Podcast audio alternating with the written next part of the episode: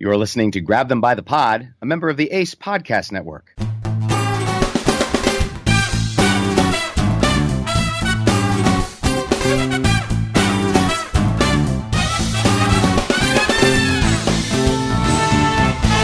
Welcome back to Grab Them by the Pod. After a long delay, I am Kevin along with Jesse, and happy Labor Day to you all out there. Happy Labor Day to you too, Jess. Thank you very much. Happy Labor Day to you, Kevin. Thank you. You know, Labor Day, which has been a federal holiday since 1894, honors the labor movement and was first promoted by the Central Labor Union and the Knights of Labor back in the late 19th century. So it's a holiday meant to honor those of the working class that have truly built the United States of America into the entrepreneurial success that it is. And you know, if you get me a day off of work, I'm on your side. You know, sure, Columbus did some bad things, but we get Columbus Day off, so you know what? I'll, I'll give them a, a break. Not in Los Angeles. Now you get Indigenous Peoples Day off. And I actually, at my current job, don't get Columbus Day off, so I don't even know what I'm talking about. Uh, Oh, the good old days. Yep. So we're going to start talking about what's been in the news for the past week and a half or so. Hurricane Harvey. Uh, I'm sure you've heard all about it. Uh, two Fridays ago, it hit down in southeast Texas and uh, Louisiana. Um, it's it's been an absolute mess there. Uh, the storms resulted in at least 57 confirmed deaths, although the numbers likely to rise as the floodwaters actually recede. Thousands of people are in shelters in both states. More than 200,000 homes have been damaged with 13,500 basically destroyed beyond repair. And again, that's going to rise too. Kevin, you're a former Houston resident. What are you hearing from the area? That's right, Jesse. I lived in the city of Houston from 2005 to 2008, and it has a very special place in my heart. My wife's family, half of her family, her father's side of the family, uh, still does live in the city of Houston. And of those 200,000 homes, uh, one of those is her uncle's. Um, so it's something that hit very close to home for us. And, you know, we're hearing obviously, uh, you know, a lot of bad coming out of that city. Uh, and, and I can remember the panic that set in there in 2005 when, right on the heels of Hurricane Katrina, uh, Hurricane Rita was barreling down on the city of Houston and, and the panic that ensued, and everybody tried to get out of town. Uh, and, and, so the decision not to evacuate in, in, the lead up to Hurricane Harvey uh, by the city of Houston actually, I think, was a lifesaver because having been there for Hurricane Rita in 2005, when everybody tried to get out of town, it locked up the highway system and people got nowhere. You know, I it took me four hours to get to work when it normally took about 25 minutes. So, had that many people been on on the roads in their cars and vehicles at the time uh, when the flooding began, uh, you know, even more lives would have been lost. But certainly, lots of destruction. You know, lots of people's homes and livelihoods lost, uh, gone for good, and and who knows how long it's going to take to rebuild that city. Uh, and certainly, I hope that with you know everybody kind of banding together and looking to make an impact to help the city of Houston, that it will get back on its feet. But uh, it's not going to be something that is over in a day. So continue, those of you that are, are supporting the city and the relief efforts, please continue to send your help. So it sounds from what you're saying that the the lead up, the preparation was definitely better than with Rita and Katrina. How do you think the response has been? Have, have I mean, we, we just see these horrific pictures of people stranded, floating around neighborhoods, you know, where street signs are sticking up where where their boat is. Uh, I mean, there's only so much you can do when it comes to these things. Do you think it's been handled well? Well, fortunately, the city of Houston has been through this before. Unfortunately, but fortunately, they've been through flooding before. It's a city that is low lying on the Gulf Coast uh, with lots of bayous running through it. So they're used to flooding when they get these major rainstorms. Heck, I can remember flooding that would happen from, you know, an hour's worth of steady downpour. Really? And, you know, I can only imagine what would happen with 50 inches of rain. And the fact that Houston uh, is a, a concrete jungle you know, eh, there's not really anywhere for the water to go. And when those bayous rise, it's going to flood into the streets, and you have what exactly what happened.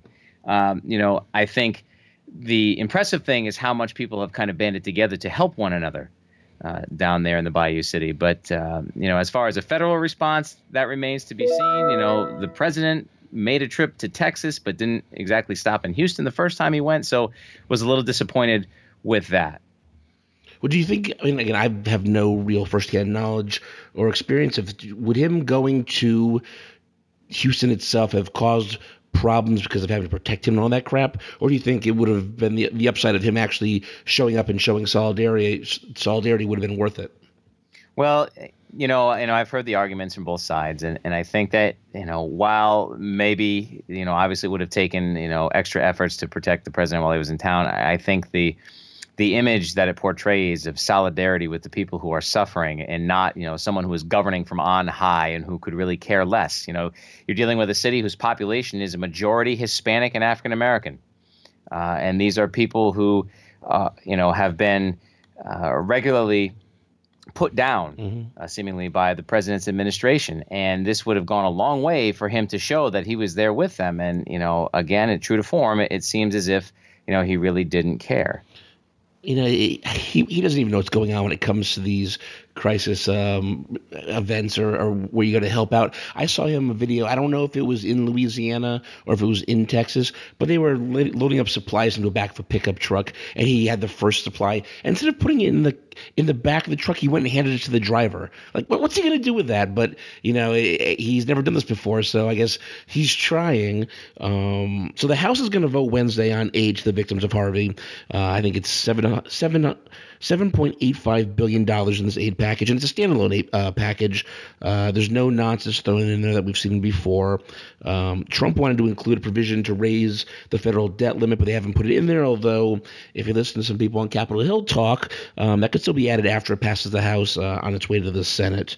Uh, it's interesting, though, that you know, two of the senators who I, putting it nicely, are curmudgeons. Um, there are two senators who voted against initial relief efforts for Hurricane Sandy in Jersey and in New York are the two out there that are begging for it. Cornyn and Cruz are out there, and you know, they, should, they should be asking for money, but it's it just seems so odd you know, how you sing a different tune when it starts affecting you and your family and your people. Yeah, things always change when the shoe is on the other foot. And, you know, I'm glad, as you said, Jess, that this is a standalone measure as of right now, because it's not time to play politics when you're dealing with people's lives. You know, let's get as much money and resources down there in the Gulf Coast as we can to help people assess where they're at and start to rebuild moving forward. It's not the time to play politics and try to throw riders onto bills to try to get what you want politically.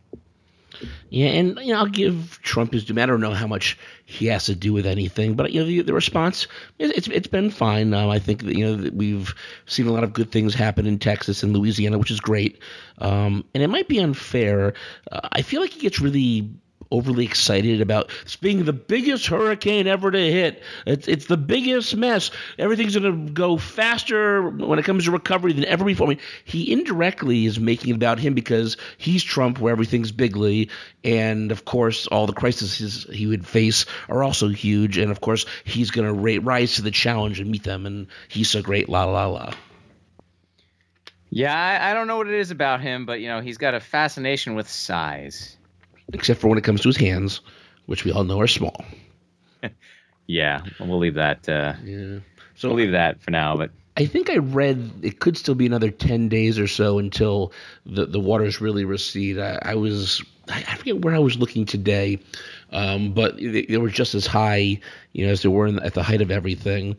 Um, it, it's a good thing that Joel Osteen finally opened up his megachurch for people.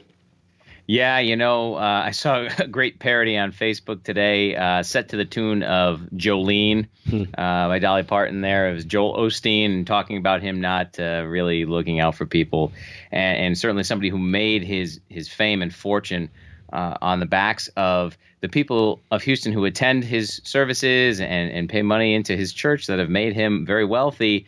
And yeah, you know, he, he didn't even open the doors at first until he received pressure uh, from the public. So, you know, who am I to judge? But certainly, if you're going to preach, uh, do unto others and be a good Samaritan, and then to lock the doors of your 20,000 seat megachurch, you know, you think he could have done more. And one of the things that's been lost, I mean, not among us, but obviously among the people who support Trump, is that a lot of mosques were actually opening their doors well before people like Joel Osteen were. But, you know, you can't see Trump. I mean, Trump would probably be struck by lightning if he walked into a mosque. Yeah, that, that wouldn't go over well.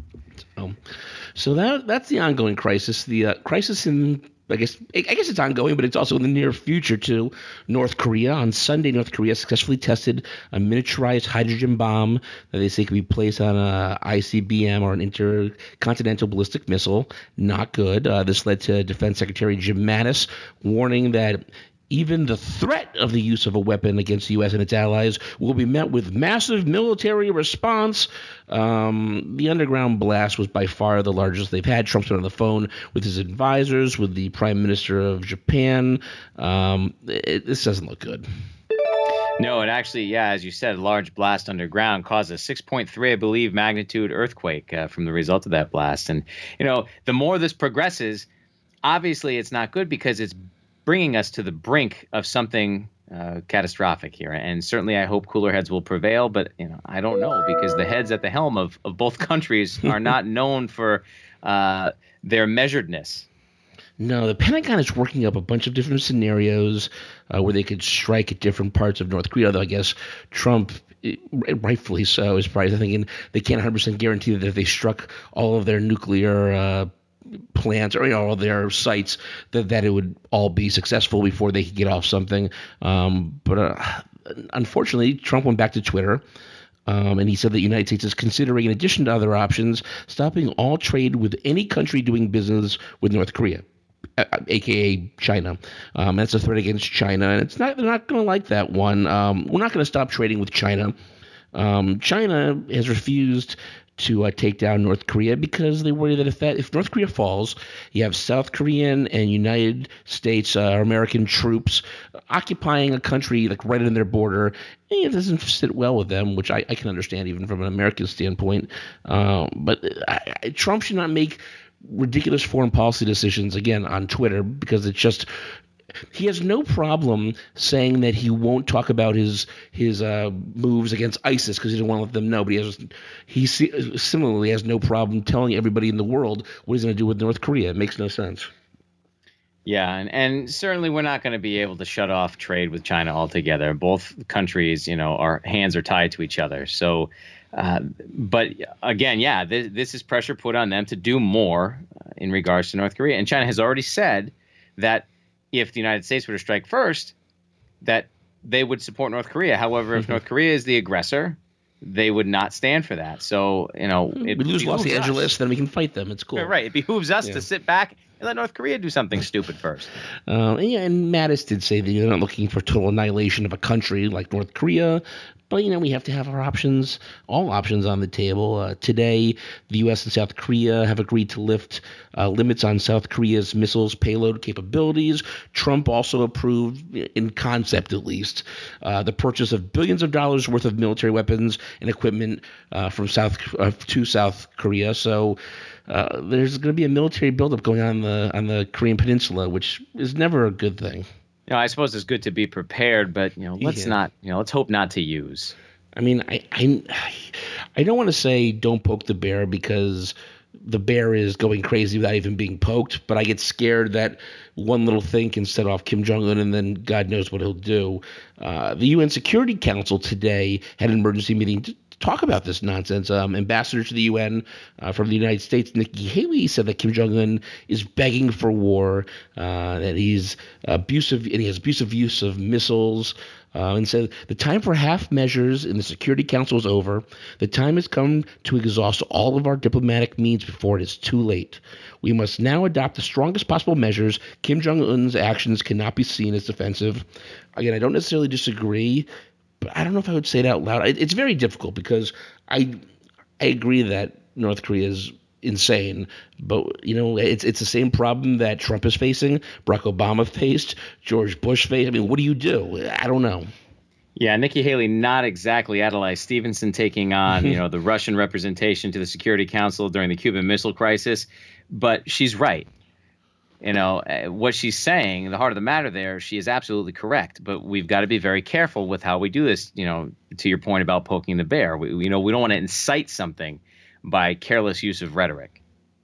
I mean between this and health care and immigration reform and tax reform the, the Trump administration is finding out that there's a reason why these things have been so troubling for past presidents. He thought he was going to come in and just fix it easy peasy. It, it's just not the case. Uh, later in this UN meeting, China's ambassador to the UN pushed for quote unquote practical measures to solve the North Korean nuclear crisis, uh, including dialogue.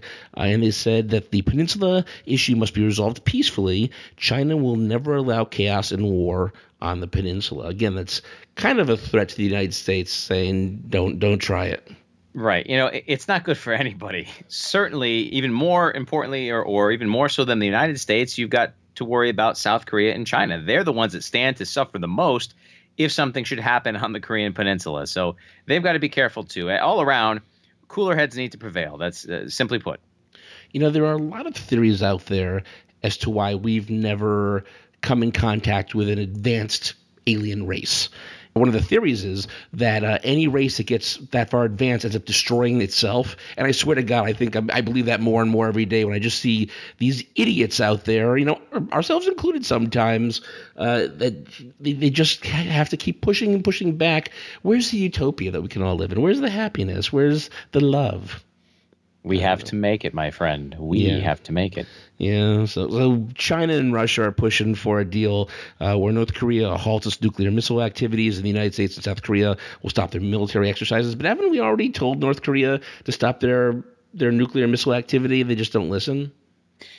Correct. So you know, it would seem to me that they're not going to listen to conventional means. Um, but does that mean that we should go drop bombs all over them? I, I don't know. No. Well, isn't that what's what MacArthur wanted to do, and so Truman fired him because he wanted to just lay waste to the entire peninsula. Exactly right. Uh, well, on to the next crisis we're facing. Um, Trump has made the decision to end the Deferred Action for Childhood Arrivals program uh, with a six month delay. Um, he, has been weighing whether to do this or not for a long time now. Of course, this program was started by Obama, so it should be an easy, easy decision for Trump. Get rid of it.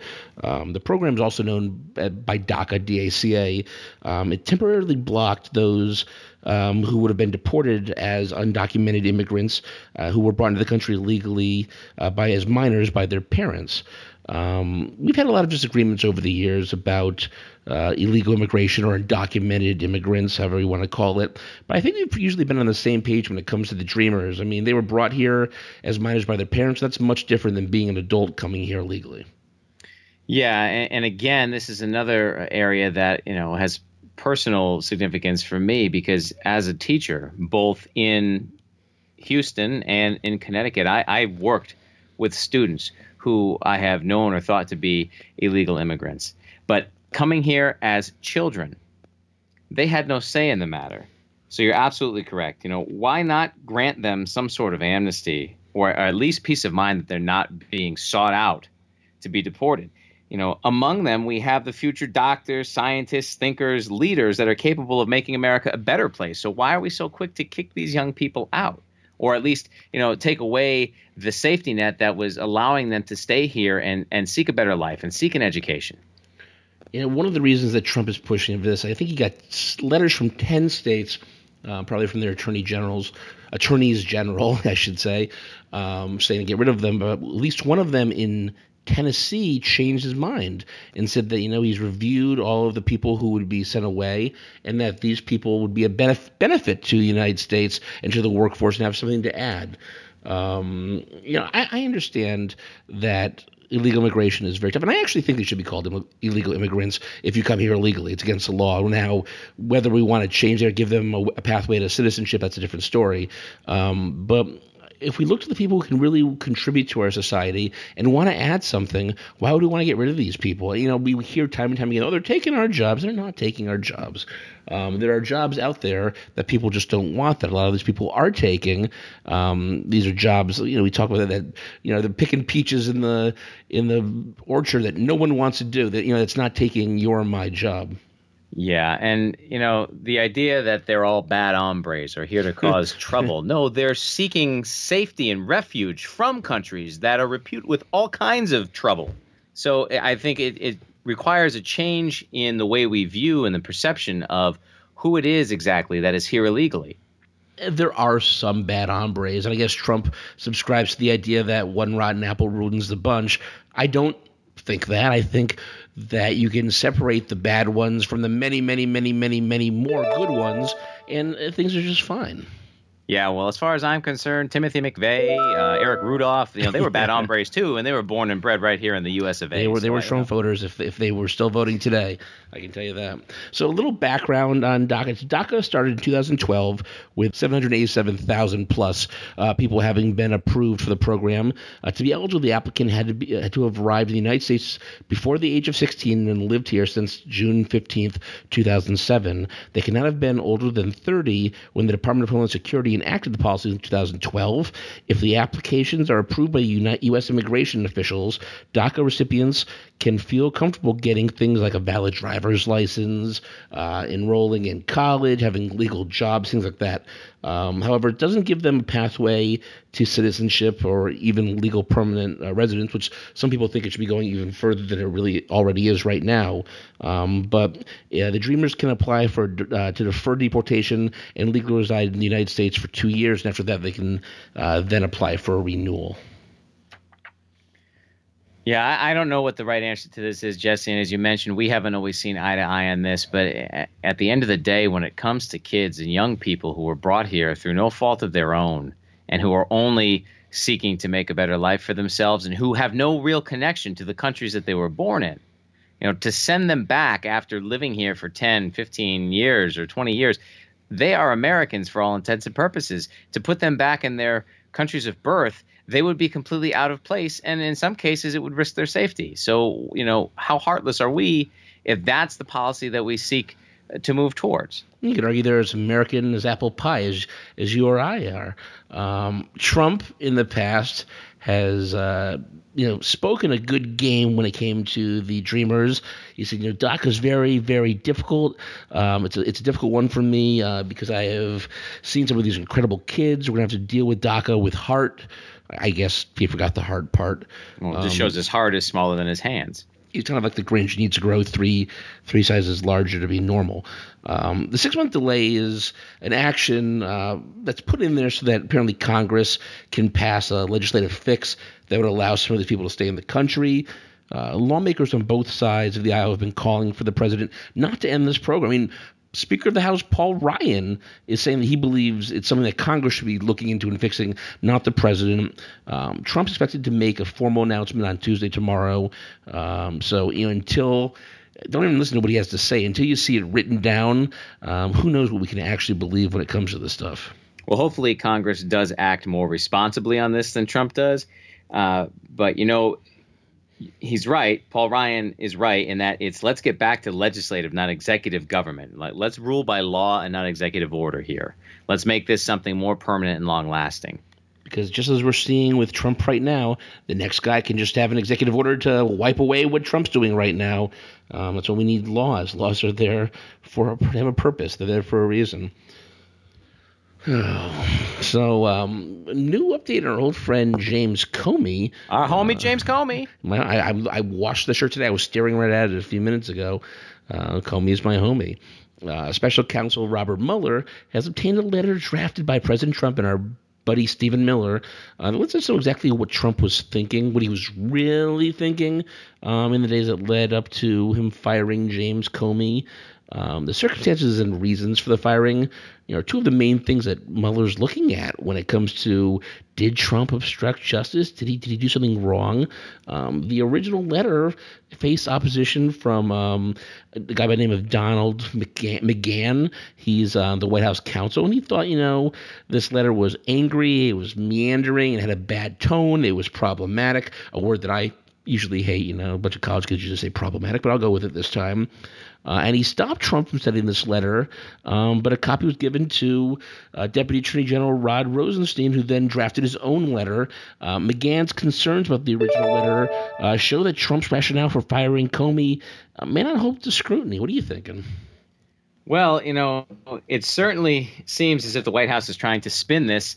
Uh, the story that Trump was acting on recommendations of Attorney General Jeff Sessions and then Deputy AG Rod Rosenstein. Uh, you know, if what's in this letter points to that, is that really what the president was thinking, or is this something that they were doing as cover? I, I don't know, but you know, it, the timing certainly stinks. it, stinks to the high heavens of, of Comey being fired on the heels of you know the Mike Flynn investigation at, being asked to be dropped and things of that nature, and with the Russia investigation going on, you know, I'm not comfortable with any of it. Something is rotten in Denmark, as uh, Shakespeare said. Um, you know, Trump, as we all know, blamed his firing of Comey on Comey's handling of the Clinton email scandal. Um, eventually told Russians that Comey was a nut job and they were going to get rid of him and these insane things. So we'll keep watching. I mean, it, has been going on for a while now. We all we all wanted the Mueller investigation to be this like quick thing, just took down the administration. That's not how it goes. Um, it, it, just keeps chugging along until they've done their due diligence. So we'll just keep uh, following it and bringing what's going on with it to our listeners these things take their time. They have to cross their T's and dot all their lowercase J's. J's, yes. Um, it's, it's amazing that uh, Trump's speech in Arizona seems like it happened a lifetime ago. It actually happened back on the 22nd, but we were off the air. So I still think we should cover some of the insane things either he said or some of the lies uh, that he told. Of course, he had all of his uh, famous hits he played, kind of like if you go to a concert. Um, he attacked the media. He attacked the New York Times. He uh, said the Washington Post is a lobbying tool for Amazon, and then repeated that, which is ridiculous. Amazon doesn't own the Washington Post. Jeff Bezos does. He owns both of them. How long until he goes after Whole Foods? Because Amazon bought Whole Foods. Um, he went after CNN, and you know he has a new person now, ABC News, George Stephanopoulos. He's not much of a fan. He's trying to call him Little George. I don't think that really stuck. No, and and I believe was it you that walked behind him in D.C. And, I, I know, bought, he's a shorter he bought cigarettes but... in front of me. His complexion is not as good as it appears on TV. Well, a lot of smoke and mirrors and makeup in the TV industry, but uh, you know, again, this is like any of this it just this is Trump nonsense at its finest. Uh, like you said, it's like going to a concert and listening to his greatest hits. But then again, who goes to a concert but the fans of a band? Yeah. So this is not a true representation of the people of Arizona, or you know, or the people of the United States. Let's be honest. I, I, saw Paul McCartney in concert. Did he sound as good as he did on those Beatle records? No, but I was lapping it up and loving it because I love the Beatles. Uh, by the way, back to uh, the the uh, little George thing. Um, you remember that Seinfeld episode where they thought they saw Joe DiMaggio and they kind of just like smacking the table, going "Yep, yep," trying to get his attention. That's kind of what I did with George. I was kind of like. George, because I was like 22, and I, you know, I'm like to this day, I'm 99% sure it was George Stephanopoulos, um, but you know, without actually having him say hello, my name is George Stephanopoulos, I couldn't get you know complete. I, I didn't have a smartphone at the time; it was pre-smartphone. So, uh, so while Trump was against, obviously, the media, he was for his buddies at Fox News. He pointed out several times how Fox News treated him fairly, uh, how great Hannity is, how great Fox and Friends are in the morning, how they're the most honest show.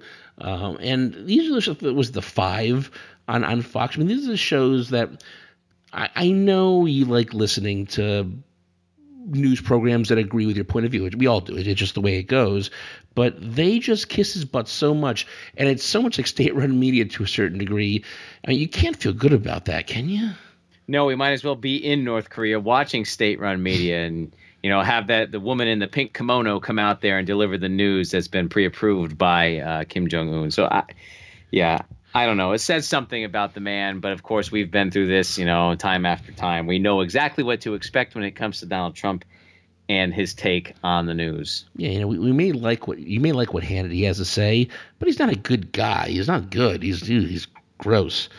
Um, and then he, of course, he can't go through a speech without just patting himself on the back he had this quote here. It goes, I always hear about the elite. You know, the elite, they're elite. I went to better schools than they did. I went to I was a better student than they were. I live in a bigger, more beautiful apartment. And I live in the White House too, which is really great. He had to throw that in at the angst. He called it a dump and, and got in trouble for that. I mean, I don't need a president who's just going to be saying how wonderful he is. Now I mean, we should know that by now. It's all he does. Everything he does is great, but it just it just makes me just as upset today as it did on December or on January 20th. Well, those are what you call delusions of grandeur, and they are the textbook definition of narcissistic personality disorder, which many believe our president suffers from. You know, so we have to be smart enough to, you know, take it all with a grain of salt and, and poo-poo it and say, yeah, but you know what, you still suck. You know, everybody wants to diagnose uh, Donald Trump uh, with this or with that, but I think he's definitely a narcissist. I mean, that's I think it's something we can all agree on. Even if you like him, you should be able to admit that he is very much, yes, a narcissist. Uh, and you know, I guess sometimes you have to be a narcissist to run for president. I think probably all the past presidents were narcissists too, just not at the same level. I don't know. At least they could talk about it like they were, you know, had more than a fifth grade education. At least they can fake it to a certain degree.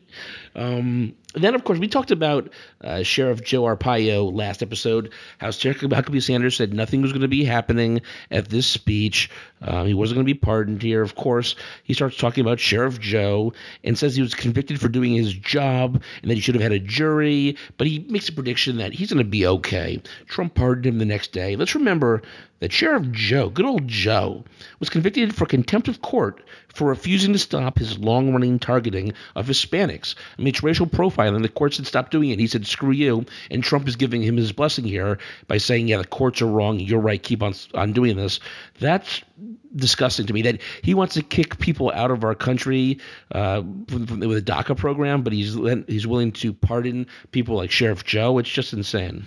Well, yeah, that's just what we all want, right? Sheriffs who say "f the law," you know, it, they're empowered to enforce the law, not yeah. to take it into their own hands and go around the law and ignore it. If you don't like the law, run for Congress, run for your state legislature, run for your town council and board of ed. Why not? Hmm. Yeah. Um, and of course, Trump crapped on Arizona senators in Arizona, but was proud that he wouldn't say their names. Um, he he went after McCain that they, they, were one vote away from passing health care legislation, which isn't true. There wasn't a vote to pass health care legislation, but he doesn't care. One vote away, and then said, you know, but I, I'm not going to say his name. Isn't that very presidential of me? Um, they start talking about Jeff Flake and say, nobody wants me to talk about your other senator who's weak on borders, weak on crime. So I won't talk about him. No one wants to talk about him. Nobody even knows who he is. By the way, he was basically endorsing primary challengers at this event that are running against Jeff Flake, which is, you know, insane of its on its own piece. But I can't believe that you could go against two people who were just voted in, you know, like you know, four to six years ago uh, in the state, and and have people cheer for it. And what does he want? A cookie? You know, he went the whole speech without mentioning them by name. Very presidential. Yes, Donnie. Very presidential. I think it would have been presidential if you just didn't bring it up in general. Just not saying their names doesn't. You get half a cookie for that, I think. Um, yeah. And of course, he lies about his presidency nonstop. Um, he always says that you know, I don't believe that any president has accomplished as much as I have in my first six to seven months. I really don't believe that. But sometimes I tell him that believing that doesn't make it true. Well, and you know, from some outside uh, of the United States, some impartial sources like the BBC, right? You know, some of these lies that uh, Trump has told, you know, things like his approval. He's got a low 30s percentage point approval rating at this point in his presidency, whereas Obama and George W. Bush were in the mid 50s. You know, uh, President F- Gerald Ford was the last president to have, you know, six months in an approval rating in the 30s. You know, only half as many border apprehensions have happened in the six months, uh, or almost a year now of the, the Trump presidency, as did in the Obama administration last year of 2016. He's only seen modest economic growth. Uh, he supported a repeal of the Affordable Care Act, which would have cost 20 million people their health insurance. And Bill Clinton signed almost 10 more bills into law by this point in his time in office. Uh, you know, so many of these things that Donald Trump reports as to have been successes of his in these first six to eight months in office are complete and utter lies. You know, I want to talk a little bit about what PolitiFact had to say, but I don't even know if we need them anymore. We have you here telling us all the information we need to know. Um, but we're going to go to PolitiFact anyways, although they're really just pointing out things we already knew. Um, one of the things that Trump said during the speech um, was that, uh, you know, he, my first speech regarding Charlottesville was fantastic. They all yelled at me, and then he reread it and goes, "What's wrong with that?" Of course, he left out the the many sides comment, which was that you know we condemn in the strongest possible terms uh, the hatred, violence, bigotry on many sides, on many sides. He had to repeat it. Um, so again, he's trying to rewrite history by not actually reading what he said and then asking, "What's wrong with that?" It's the fake news media that's coming after me. Well, and when you subtract all the the bills that he signed into law that did things like change the names of federal buildings in Nashville, Tennessee, then he's yeah. he's actually done even less. Yeah, if you if you look at what he's done, anything that has res next to it, whether it's S res or H res, it's like, oh, I, I passed some H res saying that today will be Kevin and Jesse grab them by the pod day. Like, you know, it's not a real law. It's a stupid like proclamation that anybody can get done when you're in Congress. You have to see the real Senate bills and the, and the HRs uh, to see what actually actually happens. I'm just running through these quickly. Um, he said CNN's ratings are, are going down. They're at a five year high. Wages haven't gone up in a long time. They've been going up for the past three to five years. Uh, he again makes false claims about crowd sizes. Um, he says that the New York Times apologized to him, never happened. And he said you know, there aren't a lot of people outside uh, who are protesting, even though for hours leading up to the actual rally, the main, know, CNN, MSNBC, and Fox, they were covering the uh, people outside. Local media was covering thousands of anti-Trump protesters. And after the rally, Phoenix police chief um, uh, said that there were probably tens of thousands of people there. So again, these just blatant lies that he just people will just lap up if, if you're a fan of his, which is just kind of sad. Oh yeah, and by the way, the Boy Scouts want that half hour of their life back, you know, from that terrible speech. But oh well. So I mean, these are things that we should be used to by now, but we're going to keep talking about them because they're just as insane now as they were then. Um, so uh, I guess gotta get that all out of my system. Kevin, what do you have for us for Kevin's corner? Well, Jesse, the month of August 2017 will go down in history as having tested the United States of America more than most others in our time. Beginning with the violent clashes in Charlottesville, Virginia, over the removal of a statue honoring Confederate General Robert E. Lee, pausing for a rare but awe inspiring solar eclipse, and ending with the catastrophic damage wrought by Hurricane Harvey on the Texas Gulf Coast region, this month has shown us what we are really made of as a country. While the events of Charlottesville reminded us that evil does exist on our soil and that there is division in our nation on a number of issues, the aftermath of Hurricane Harvey has proven our better nature as a people always shines through. In the wake of the devastating floods that submerged the city of Houston, my adopted hometown, the response to nature's wrath has been truly heartwarming.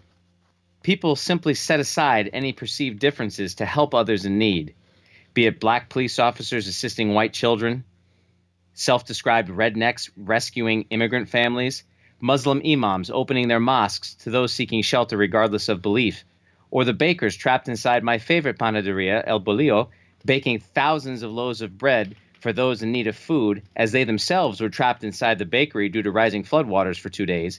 These acts of generosity and empathy illustrate to the most disillusioned of us that there is still hope for our country. We are better than our faults. The good will always overshadow the bad. We must keep the faith. America is a great place to be. Couldn't agree more. As long as there's hope, there's reason to fight for what's right and what we believe in. All right, everybody. It's been wonderful to be back with all of our great listeners, with you, Kevin. Uh, go to remember go to our website at grabthembythepod.com. You can follow the links to our social media accounts, uh, to listening to our podcast. But again, you're listening to it right now, so you probably know how to get there. Um, so I guess until next time, it's been real. Thanks so much, Kev. Later.